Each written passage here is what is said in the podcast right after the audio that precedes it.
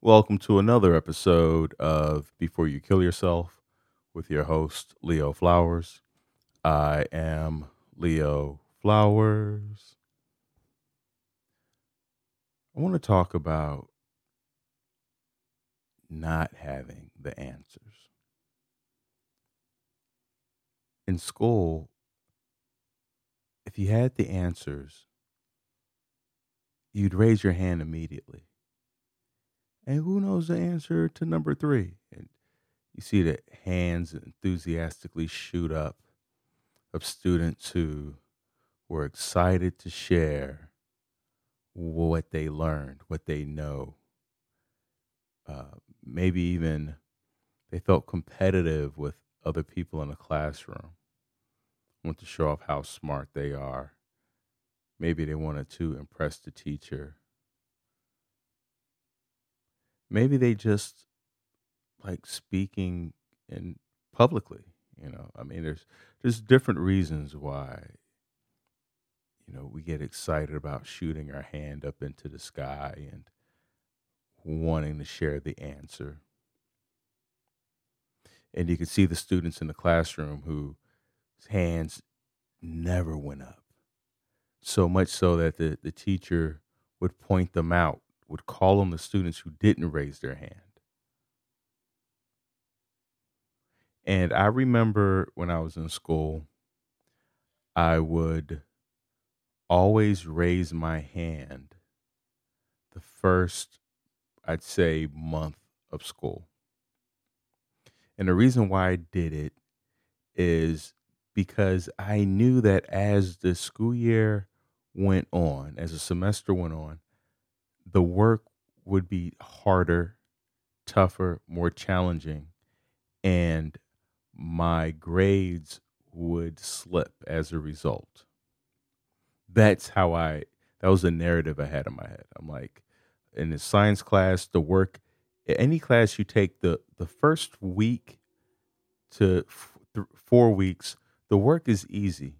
Not easy, but I, you can do it. It's manageable. They're, they're getting you into the swing of things. And then, you know, close to midterms, oh man, it gets rough. It gets dicey.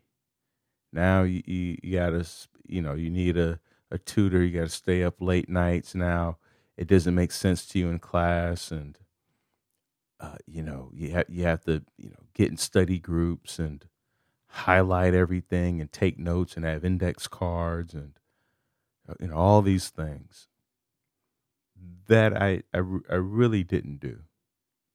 Not really until college. But in school, there was such an emphasis on having the answer. And there was so much anxiety cr- generated if you didn't have the answer. Some questions you would have the answer to, and then others not so much. And then you had those students who had the answer to every question. Their hands went up every single time. And so uh, it generated this comparison where you're comparing. And sometimes I didn't raise my hand in class because, uh, you know, I'd just been in it. We just got back from recess and, you know, my armpits were sweaty and I didn't know if I was smelling right. so sometimes you didn't raise your hands for that reason. And and then there was also the students who knew the answer but didn't raise their hand because they feared that they might be wrong. And they didn't want to be embarrassed or humiliated or made fun of or thought to be dumb or like how could you say that or think that. So there's so many reasons why we raised our hand and there's so many reasons why we didn't. And I bring this all up to say that in life, it sets us up for failure. This idea that every problem has a clear answer. When life teaches us it doesn't. There are options and possibilities, but but school tells you it's either A, B, C, or D. It's either true or false. And and that's really a detrimental way of educating a person, especially you know, one who's struggling with mental health. For those of us who have thought about ending our lives, it it's partly due to such a black and white thinking of our circumstances, of our pain, of the pressure. It's true or false, right or wrong, good or bad, saints or sinners. And so when we don't have the answer, we think, well, we must be wrong. If I don't have the answer to my pain, if I don't have the answer to the pressure, if I don't have the answer to my boredom, then I must be wrong. I must not have planned or prepared or did enough to raise my hand. And the truth of the matter is, uh, a real learning place, a place of education, of higher learning, would really foster more discussion versus requiring and seeking out of answers. Would really encourage more the generation of ideas, collaborating with others, and and creating alternatives to what is versus this true false right wrong a b c or d? Life doesn't work like that. You- there's so many books written you know the three ways to success or you know there'd be articles or the five ways to this and and you know my I myself have released uh podcast episodes you know the the eight ways to yada yada. And those are guidelines but it's just scratching the surface of possibilities and alternatives and what's available to us I was watching this show called The Bear on FX, and I'm not spoiling anything for you. No spoilers.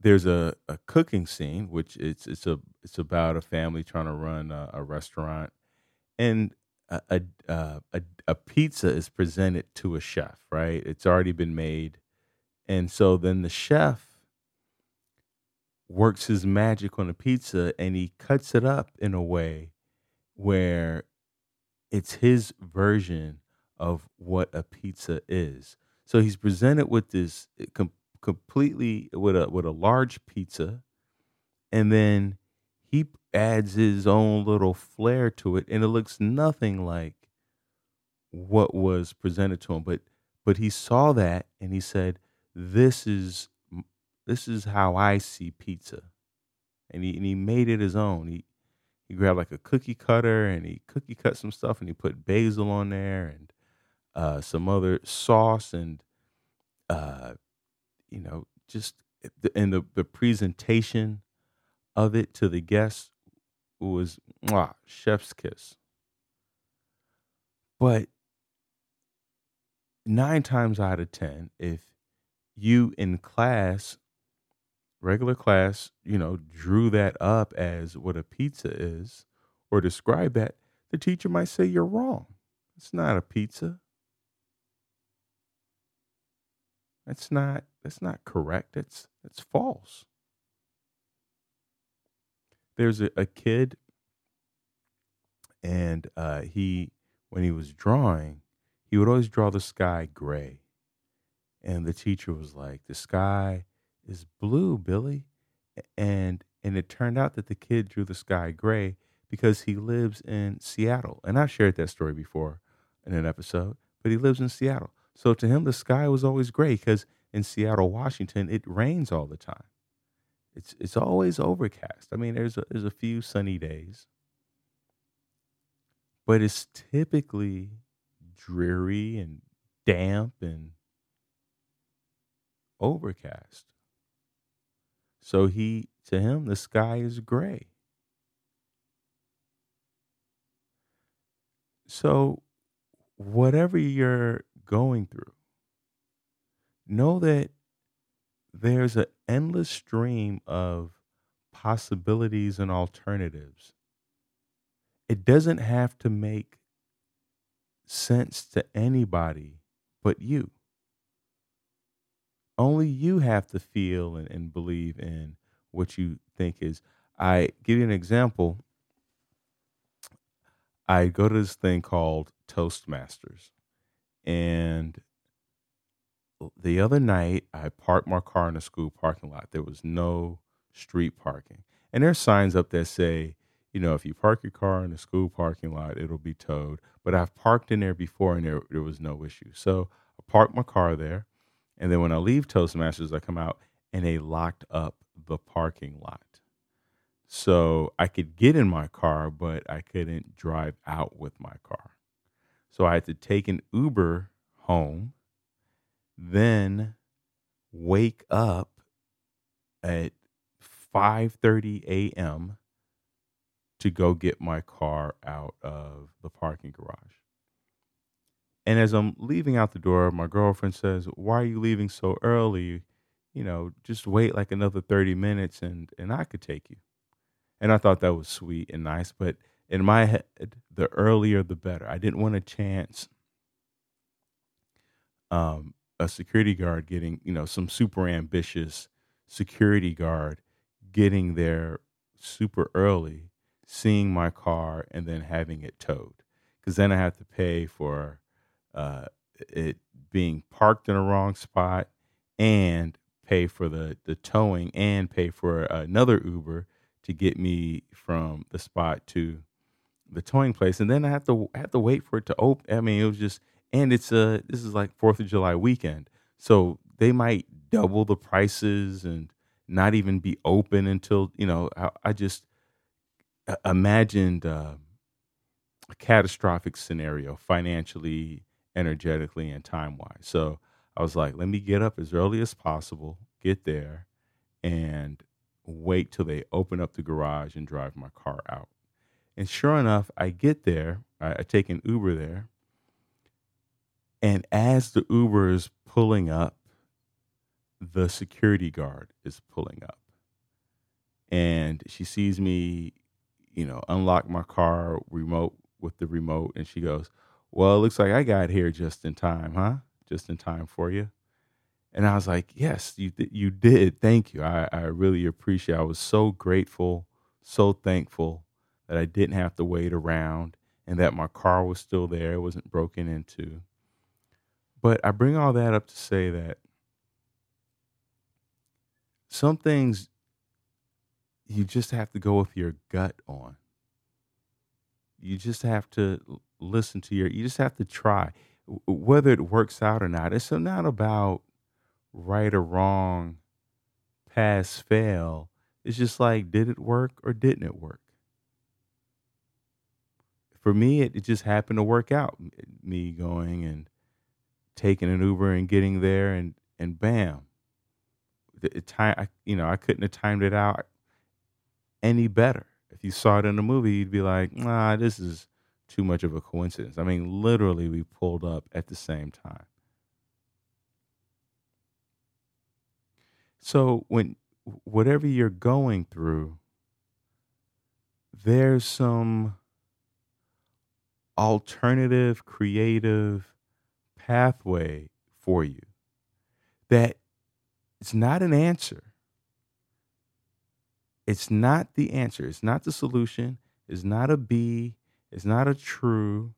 It's just a way. It's just a way. It's just an idea. Just an idea that you're exploring. And and and learning and observing what happens so that regardless of whether you achieve your goal or mission or or enjoy it, you have something to share with others. Because what's the alternative? You do nothing, right? You you don't. It's it's almost like you're in school. You don't study. You go. I'm gonna I'm gonna fail it anyway. It's no good. So so you don't study. You don't do the work, which is what I did in school.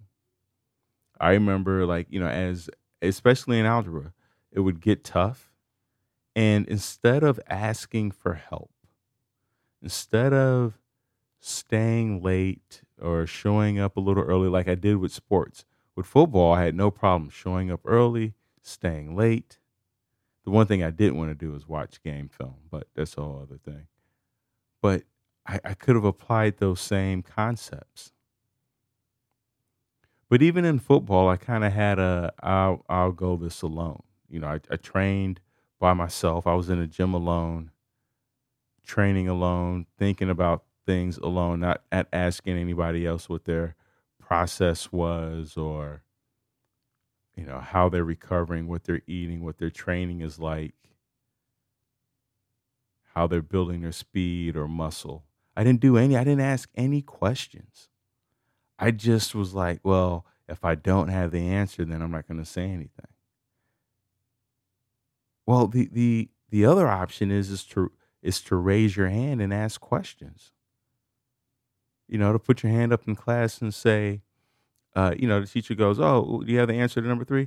Like, I, I don't have the answer, but I do have a, a question about such and such and such. And now, even though that's not what the teacher's asking for, she's asking for answers. That doesn't mean that you still can't raise your hand and ask questions. So, my challenge to you is: Are you silencing yourself because you feel like you should have the solution, the answers, and you're afraid of embarrassing yourself because you feel like you should know how to handle this. You should know what to do. You, you should, you know, you, you have all these shoulds around you. Because if you do, remember the alternative is to to explore ideas. Ask other people what they think but that requires us being vulnerable and and opening up and sharing and being willing to be hurt in the process right? Because sometimes we don't want to open up because we're going to get hurt. I'm i'm listening to Cicely Tyson's autobiography right now uh, titled just as i am. And in it, she talks about how she was sexually assaulted by uh, a man who was offering her a role for a movie. And, you know, she goes in to meet with the director or producer, or I think it was the acting teacher, actually, acting teacher. And immediately he starts to to physically assault her. Uh, she gets away, and but she still takes the class. She still shows up for the class. And in her mind, she says, I'm not going to let this one person thwart me from my mission, from my purpose. He is, she was like, I'm not a victim. He, he's a person who is an, he's an obstacle for me to overcome to get to where I need to go. And unfortunately, that's part of the price I had to pay. And fortunately, you know, he didn't resume sexually assaulting her in, any kind of way. Um, but I thought that that was a, a an, an, an incredible reframe of what happened. So we can have a, a victim mentality of I can't believe that happened to me and why did that happen? Or we can view it as a challenge, an obstacle, a a, a bump, a you know, whatever you want to call it, on our way to our purpose. And so this is this is what we have to go through. It's almost like, you know, uh, the uh, uh, soldiers who are getting shot at um, they don't turn around, right? They get shot at. They, they watch their friends, uh, you know, uh, killed. watching, uh, you know, cars uh, explode, and but they keep going, and they because the, why they're focused on the mission. They're focused on what their purpose is and what they want to do.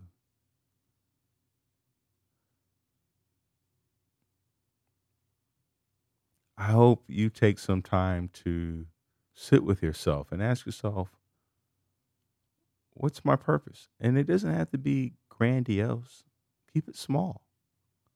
Your purpose could be brushing your teeth. Brush your teeth. Take a shower.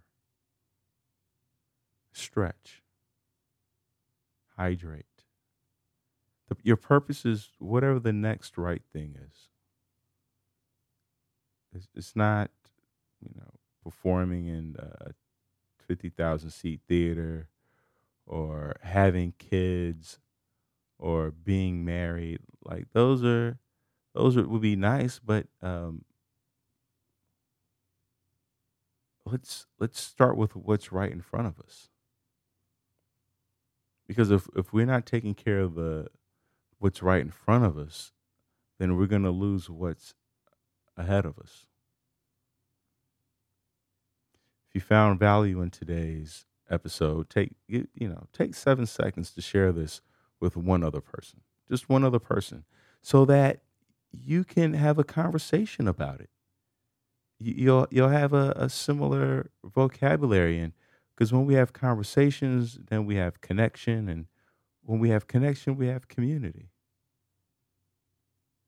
Thank you for tuning in to another episode of Before You Kill Yourself with your host, Leo Flowers. Remember, this podcast is not a substitute for you calling the 988 or any of the suicide hotline prevention numbers in each and every single one of the show notes. You can chat, text, talk. Uh, you can always go to thrivewithleo.com for one on one coaching with yours truly.